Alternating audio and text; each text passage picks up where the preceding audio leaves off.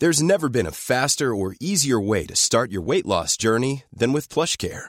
PlushCare accepts most insurance plans and gives you online access to board-certified physicians who can prescribe FDA-approved weight loss medications like Wegovy and Zepbound for those who qualify. Take charge of your health and speak with a board-certified physician about a weight loss plan that's right for you.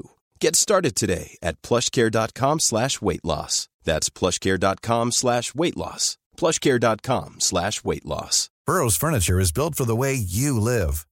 From ensuring easy assembly and disassembly to honoring highly requested new colors for their award-winning seating, they always have their customers in mind. Their modular seating is made out of durable materials to last and grow with you. And with Burrow, you always get fast, free shipping. Get up to 60% off during Burrow's Memorial Day sale at burrow.com slash ACAST. That's burrow.com slash ACAST. burrow.com slash ACAST. The French Secret Service hacks the exclusive Dutch mobile phone used by the underworld. EncroChat, as it's known, became a required tool for an estimated 10,000 UK criminals, but they've started to realise it's been cracked. A frantic message is sent out Dump your phones. Today we had our domains seized illegally by government entities. We can no longer guarantee the security of your device. You are advised to power off and physically dispose of your device immediately. All over Europe and the Middle East, drug barons, arms dealers, and assassins scramble to cover their tracks and get rid of their phones after their secret world is exposed by spy software. My operational team described this as akin to cracking the Enigma code. Some of those phones ended up at the bottom of Belfast's Lagan River. I spoke to one criminal and he had said to me, you know, if you dredge the Lagan, you'll find shopping trolleys and EncroChat phones, including mine, because that's where his went. All British police forces were involved in Operation Venetic. So far, they've arrested 746 suspects. They've seized more than £54 million in cash, two tons of cocaine, 77 firearms, and 55 luxury cars. Joining me to tell the story of how the EncroChat communications network was exposed, what impact that has had here in Northern Ireland, and how it's led to new drug gangs coming to the fore, is the Belfast Telegraph's crime correspondent, Allison Morris. Allison, once again, very welcome to the Bell Tale. Can you tell us, first of all, this strange name? Because I know that I hadn't heard of it. EncroChat. What is EncroChat? EncroChat was a communication system. I mean, I would call it a mobile phone because that's what it looked like, but it wasn't a mobile phone. It was what they claimed the the people who had designed it, who were a Dutch company, are saying it was a military graded encrypted communication system. It was based on communication systems used by um, armies and, and secret service agents around the world, and they had designed this on a commercial basis. And you can imagine that there are very few people who need something like that other than criminals, and so it became the communication system of choice for criminals across Europe and they were being used in the Middle East, but mainly Europe. There's a panic pin which you can put in, which is the level behind this, and if that is put on the device, it will wipe any information stored on the device. But when you're sending messages, you can also select something called burn time, which will give a set amount of time from when you've sent the message to when it will be deleted from the recipient's or from the recipient's and from the sender's device the handsets themselves started at the very minimum price of £1,500 for a six month contract, but went up um, beyond that. There was people who maybe had some criminals maybe would have had three or four EncroChats on the phone on the go at the same time. So this was a very very lucrative business. There was absolutely nothing illegal in the technology, but the purpose it was being used for was almost exclusively illegal. And the company who set it up and the business people who have set it up, we don't know who they are, and EncroChat has disappeared. That would seem to tell me that whoever set it up, it, it, they might have realized that it would be, to put it charitably, they might have realized it would become the criminal communication of choice. They, it was, you know, it was was not being marketed as anything other than that. It was being used almost exclusively by criminals. They know that. But what had happened was that the, the French Secret Service and intelligence agency based in France had spent, uh, we were told, up to four years hacking into this system because they knew it was being used by hitmen, it was being used by criminals, it was being used, you know, in all sorts of, of different organised crime groups. And eventually they managed to get into it for 30 minutes. We were told it was hacked for. And in that 30 minutes, they managed to download almost half the data that existed on the EncroChat system, and that included all the messages that were being sent from one criminal gang to another criminal gang. Um, and then that mess that that was gathered up, and then it was sent out to law enforcement agencies right across Europe. Thanks to our um, partners in the National Crime Agency and internationally, we have been able to uh, hit the most senior levels of organised crime, uh, where it hurts most, getting people arrested, seizing their cash, uh, stopping their distribution networks in a way that I have literally never seen before. Um, and it wasn't revealed that all this had happened. This had been going on behind the scenes. The law enforcement agencies had been looking at the legalities of using this information to start arresting people. They'd been going through it, they'd been going through the data because people use handles rather than their own names, but then they had been linking it up to certain individuals. And all of this had happened before it was made known.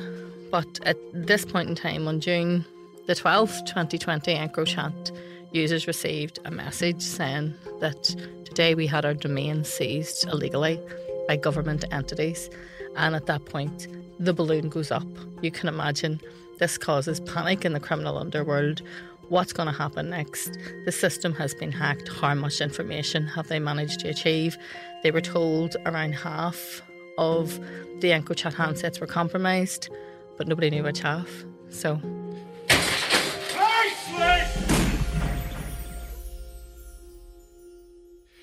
Uh, and these handsets, they look like mobile phones. They actually refer to them as carbon units, which for me adds to the the mystery of the whole thing. Yeah, I mean they look exactly like a mobile phone. I've seen an EncroChat handset and it looks just like a, a mobile phone. Um, if you you know if you've seen someone using one, you think they were using a mobile phone. But yeah, they refer to them as carbon units. You know, they're not mobile phones in that they're not hooked up to any mobile phone network. You know, you don't and you don't require the mobile phone network to make them make them work. Um, and so that's why that was all part of the the encryption. But yeah, I mean, I suppose we refer to them as EncroChat phones because that's exactly what they look like. And as you said, the price involved in this, there was an awful lot of money involved in this. There seems to be no rational explanation as to why someone would invent this if it wasn't to be used by the underworld. And obviously, this was a extremely useful piece of equipment, albeit expensive for criminals. Um, how long was it on the go? It was on the go for many years. I mean, it was something that had been being used by criminals for a number of long number of years before it was ever hacked. I mean, we're told that the the the operation to hack it lasted four years in itself. Um, and you know this wasn't being used by petty criminals and petty thieves. This was being used by you know drug drug importers, you know drug smugglers, um, you know not by petty drug dealers. It was being used by hitmen for hire to hire people, and that was what was being used. And one of the very first arrests um, the Dutch police arrest six men in connection with a torture chamber that they found built inside shipping containers, where a dentist chair, which had handcuffs attached to it, in a room that had pliers and drills and scalpels and all sorts of other things, where they'd actually been taking people to them to torture. This was high level criminality um, that these these these EncroChat systems were being used for. And that um, followed right across Europe because we could see by some of the arrests and convictions to date, this you know they weren't being used by petty criminals; they were used being used by serious organised um, crime gangs. And you know, as, as we see that when the National Crime Agency were involved in the operation in the UK, and so the PSNI got their share of the data, every other police force in the UK got their share of the data, and the NCA was obviously the central body that was working along with them. And they said it was, you know, like being given a, a seat at the table of every organised crime gang in the whole of the UK. All British police forces were involved in Operation Venetic. So far, they've arrested 746 suspects. They've seized more than £54 million in cash, two tons of cocaine, 77 firearms, including automatic weapons, and 55 luxury cars. So, can I just take you back a second? So, the French intelligence service were trying to hack in for four years. Eventually, they get in for a, a period of a mere 30 minutes, but that was enough to gather an incredible amount of data from this system which which they can use. How long did it take EncroChat to find out to realize?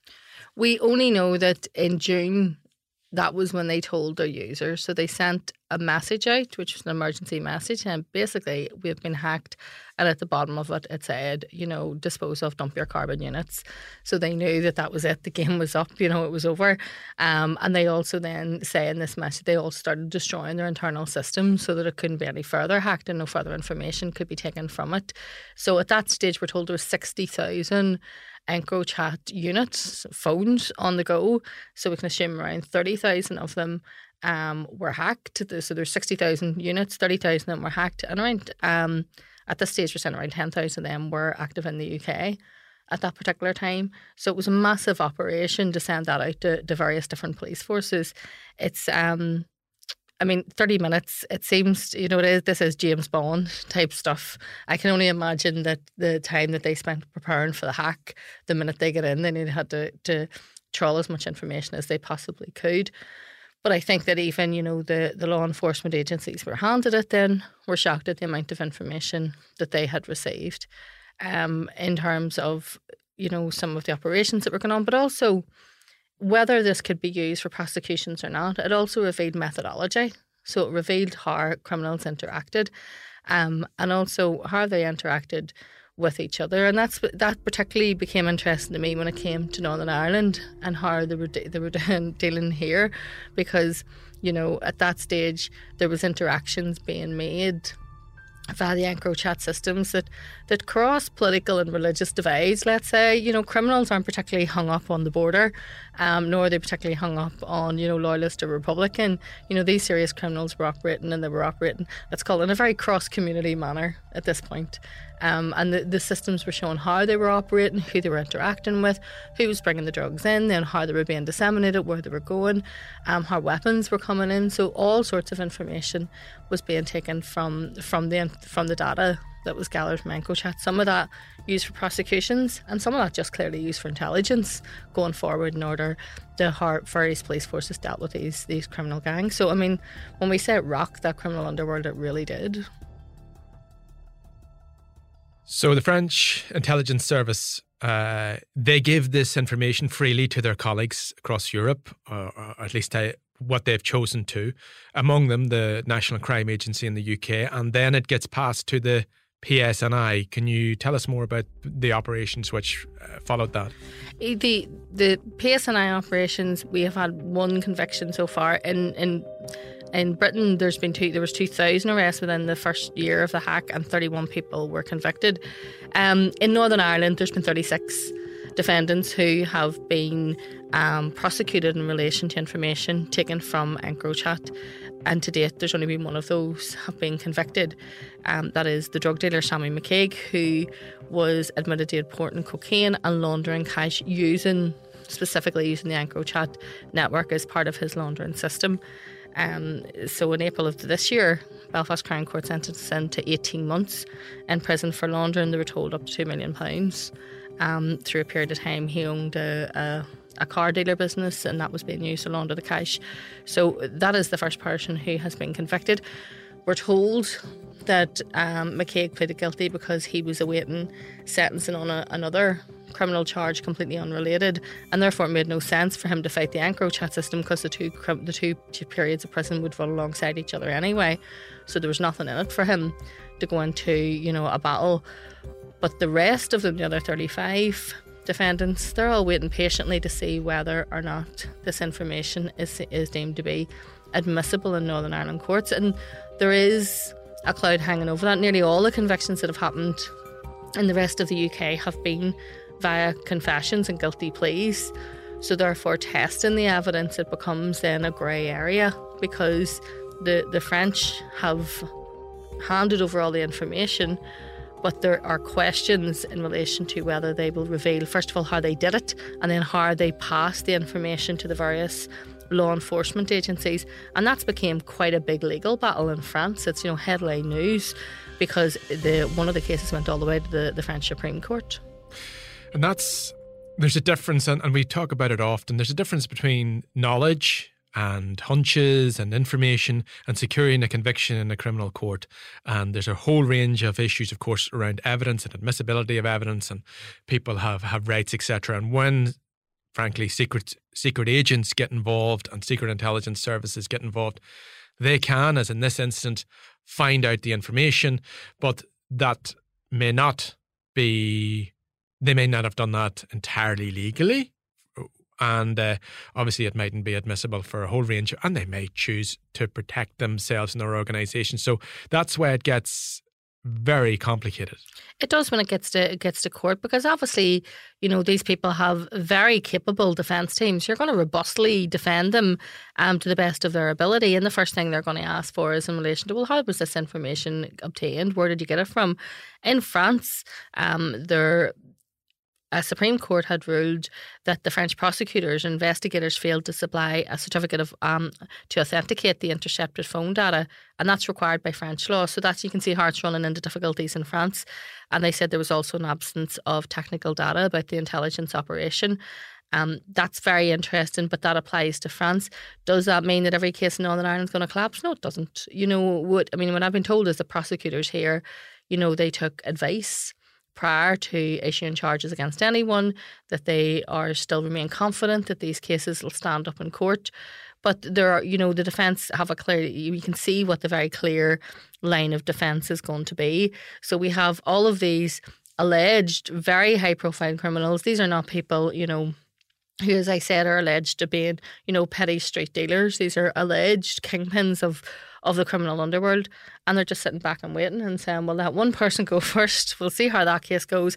Is the evidence admissible? If then, you'll see maybe see some of them start to make deals with the prosecution and make pleas in terms of trying to mitigate their sentence as a guilty plea. But we're far from that. I mean, in the, the in terms of the admissibility of EncroChat evidence in the UK, as I said, most of those cases have been guilty. In one case, a judge ruled that the evidence would require corroboration and that's very important. So think about this in terms of, you know, the police get this information, they go out to these people's houses at six o'clock in the morning, the door goes up the hall and they search the house. So if they were able to find other evidence of criminality, guns, drugs, other mobile phones, the EncroChat set itself, the handset itself, all of that's corroboration and all of that then is going to make it very difficult for anyone to plead not guilty.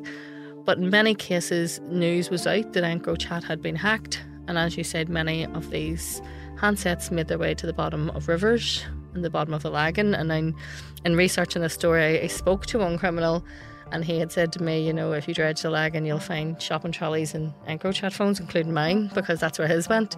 So the police didn't find that, so they're relying solely, in a number of cases, solely on the intelligence, and that's where it gets interesting. Is the court going to allow that in if the French refuse to reveal their methodology. The prosecution seem to think that they have and that the NCA have the case watertight.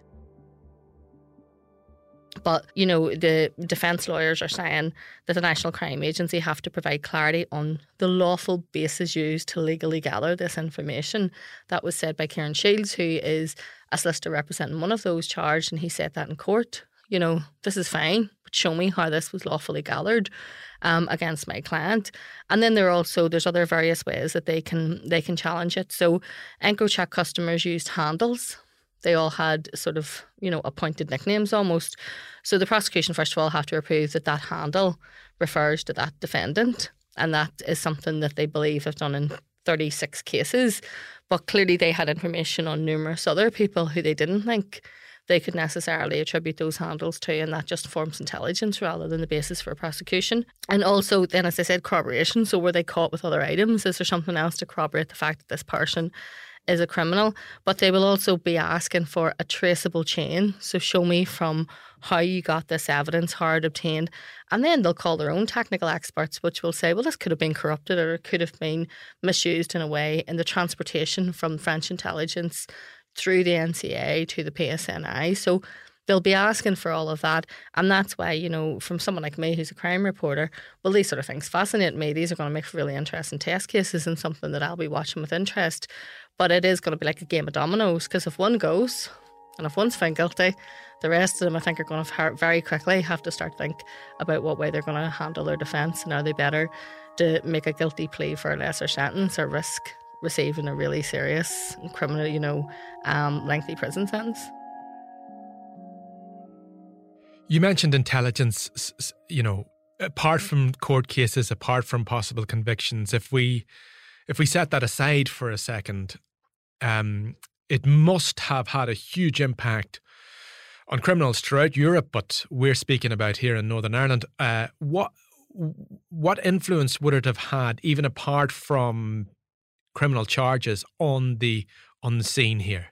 Well, first of all, there was the panic. So that would have been initially the panic, as in this has been been you know hacked. All this information's in the hand of the cops. Quickly scramble, get rid of the phone, dispose of the evidence, cover your tracks. And some were better at doing that than others. Um, also, a cause suspicion. So if you were you were conversing on a weekly basis with someone you were doing business with in the criminal underworld through EncroChat and you're arrested on charges and that person isn't, well, then there was suspicion. So there was people saying, "How did that boy not end up charged when I know he had, you know, two EncroChat phones or one anchor EncroChat phone?" Um, and so there was a lot of that went on. So it caused a, a lot of suspicion. And for the police, when you're trying to disrupt these gangs, that was no, it wasn't doing any harm. You know, suspicion is a great thing within the criminal underworld. Divide and conquer. Let them all start turning on each other. And then there was the fact that if you take those alleged, because all of these people have yet to be convicted, kingpins out of the equation. If you take people who were long term, um, quite established people who were working in those sort of criminal underworld, specifically when it comes to the drugs trade, and you take them out of action, as EncroChat did, because most of them are on extremely strict bail conditions. They have tags on their ankles, they have curfews. You know, the police constantly checking up on them. That makes it very difficult for them then to, to re-involve themselves in any kind of criminality. And then it's a supply and demand business, the drugs business. So someone else is just going to come in and fill that vacuum. And that's what we have seen over the past couple of years since EncroChat. You've seen the rise of these very young, you know, gangs who um, at, at one stage would have been petty criminals and are now rising and being elevated to positions that they probably wouldn't have been for two things. One is the downfall of the Kinahans. So once the Kinahans were taken out of the equation, the Kinahans can't move. They've had their bank accounts closed down. They're panicking that there's going to be a treaty between um, Dubai and the, the south of Ireland and they're going to end up being extradited. You know, there's all sorts of issues. So the Kinahans' drugs that would have made up the majority of drugs that come in to this island and then made their way through, through various methods um, and other people, they're gone. So it's people then with other drug supply routes are now rising to prominence. And then there's also the fact that these very young men see a gap in the market and they have moved in to fill that. And there's two very specific gangs in Belfast that you believe have, have filled this vacuum. Well, I mean, we give these people ridiculous names just because it makes it easier legally for us to talk about them. But there's usually a reason behind the names names that they're they're given. So we know that we have had two people who've been murdered in recent times, you know, and that's JD Donegan, Jim Donegan, and Sean Fox, who were both shot dead by dissident Republicans. They were, you know, widely called members of the Marbella crew. The Marbella crew because there's pictures of these people. If you know, look online, they're very easy to find of them. You know, on holiday, they like to go to Marbella. Remember, Marbella was the holiday resort of choice for the Kinahans before then. They, that became too hot for them and they had to then move to Dubai. Um, and so that would have been the sort of, you know, the very flash gangstery style holiday, you know, the very expensive holidays. And that's where they got that name from. But what we've seen is quite, you know, people who would have been quite sort of petty criminals, weekend dealers, if you you like that. People like what we call the Tarmackers, who's a gang of very young men who have risen to prominence in recent times and, you know, are probably making more money than they know what to do with, more money than they know how to handle. And then in North Belfast, that drug market is controlled by a gang we call the Gucci gang because of their, you know, love for very, very flashy designer clothes. And none of these people are hiding their money. They're being very flash with their money, which is something that those sort of older, more established drug dealers did not. They were very careful to hide their wealth and to play it down. Whereas, you know, these are, are very young men who are making more money than they ever dreamed of and they're spending it. They're spending it in a very public way, as are their girlfriends. So finally, Allison, if these cases collapse, what'll happen? There's two possible outcomes. So the possible outcome is, first of all, these people do get found guilty and this evidence is admissible and they, they serve quite lengthy jail terms, which takes them out of circulation permanently. But if these cases collapse, do these boys come back, start looking for their turf back again? You know, so we have these very young men who have moved in um, on that drugs trade. This is a very territorial business. It involves high amounts of money. It involves high stakes. It is also people who, you know, have access to weapons. What happens then if they then decide that's it? You know, we're no longer restricted because of the EncroChat business. We're back in business again, and we need these kids moved in out of our way because they're taking up our time, they're taking our money, and they've taken over our turf.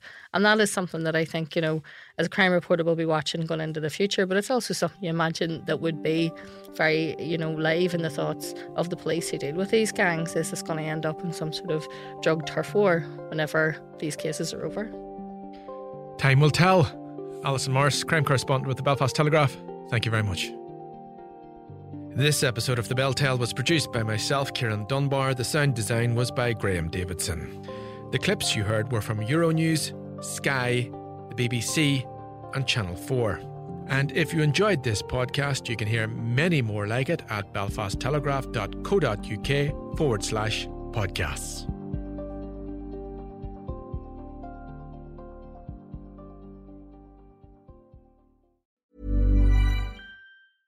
When you get an Irish Independent digital subscription, you don't just get access to the news at your fingertips. For a limited time, you'll also receive a 75 euro O'Neill's gift card. So what are you waiting for? Get the whole kit and caboodle.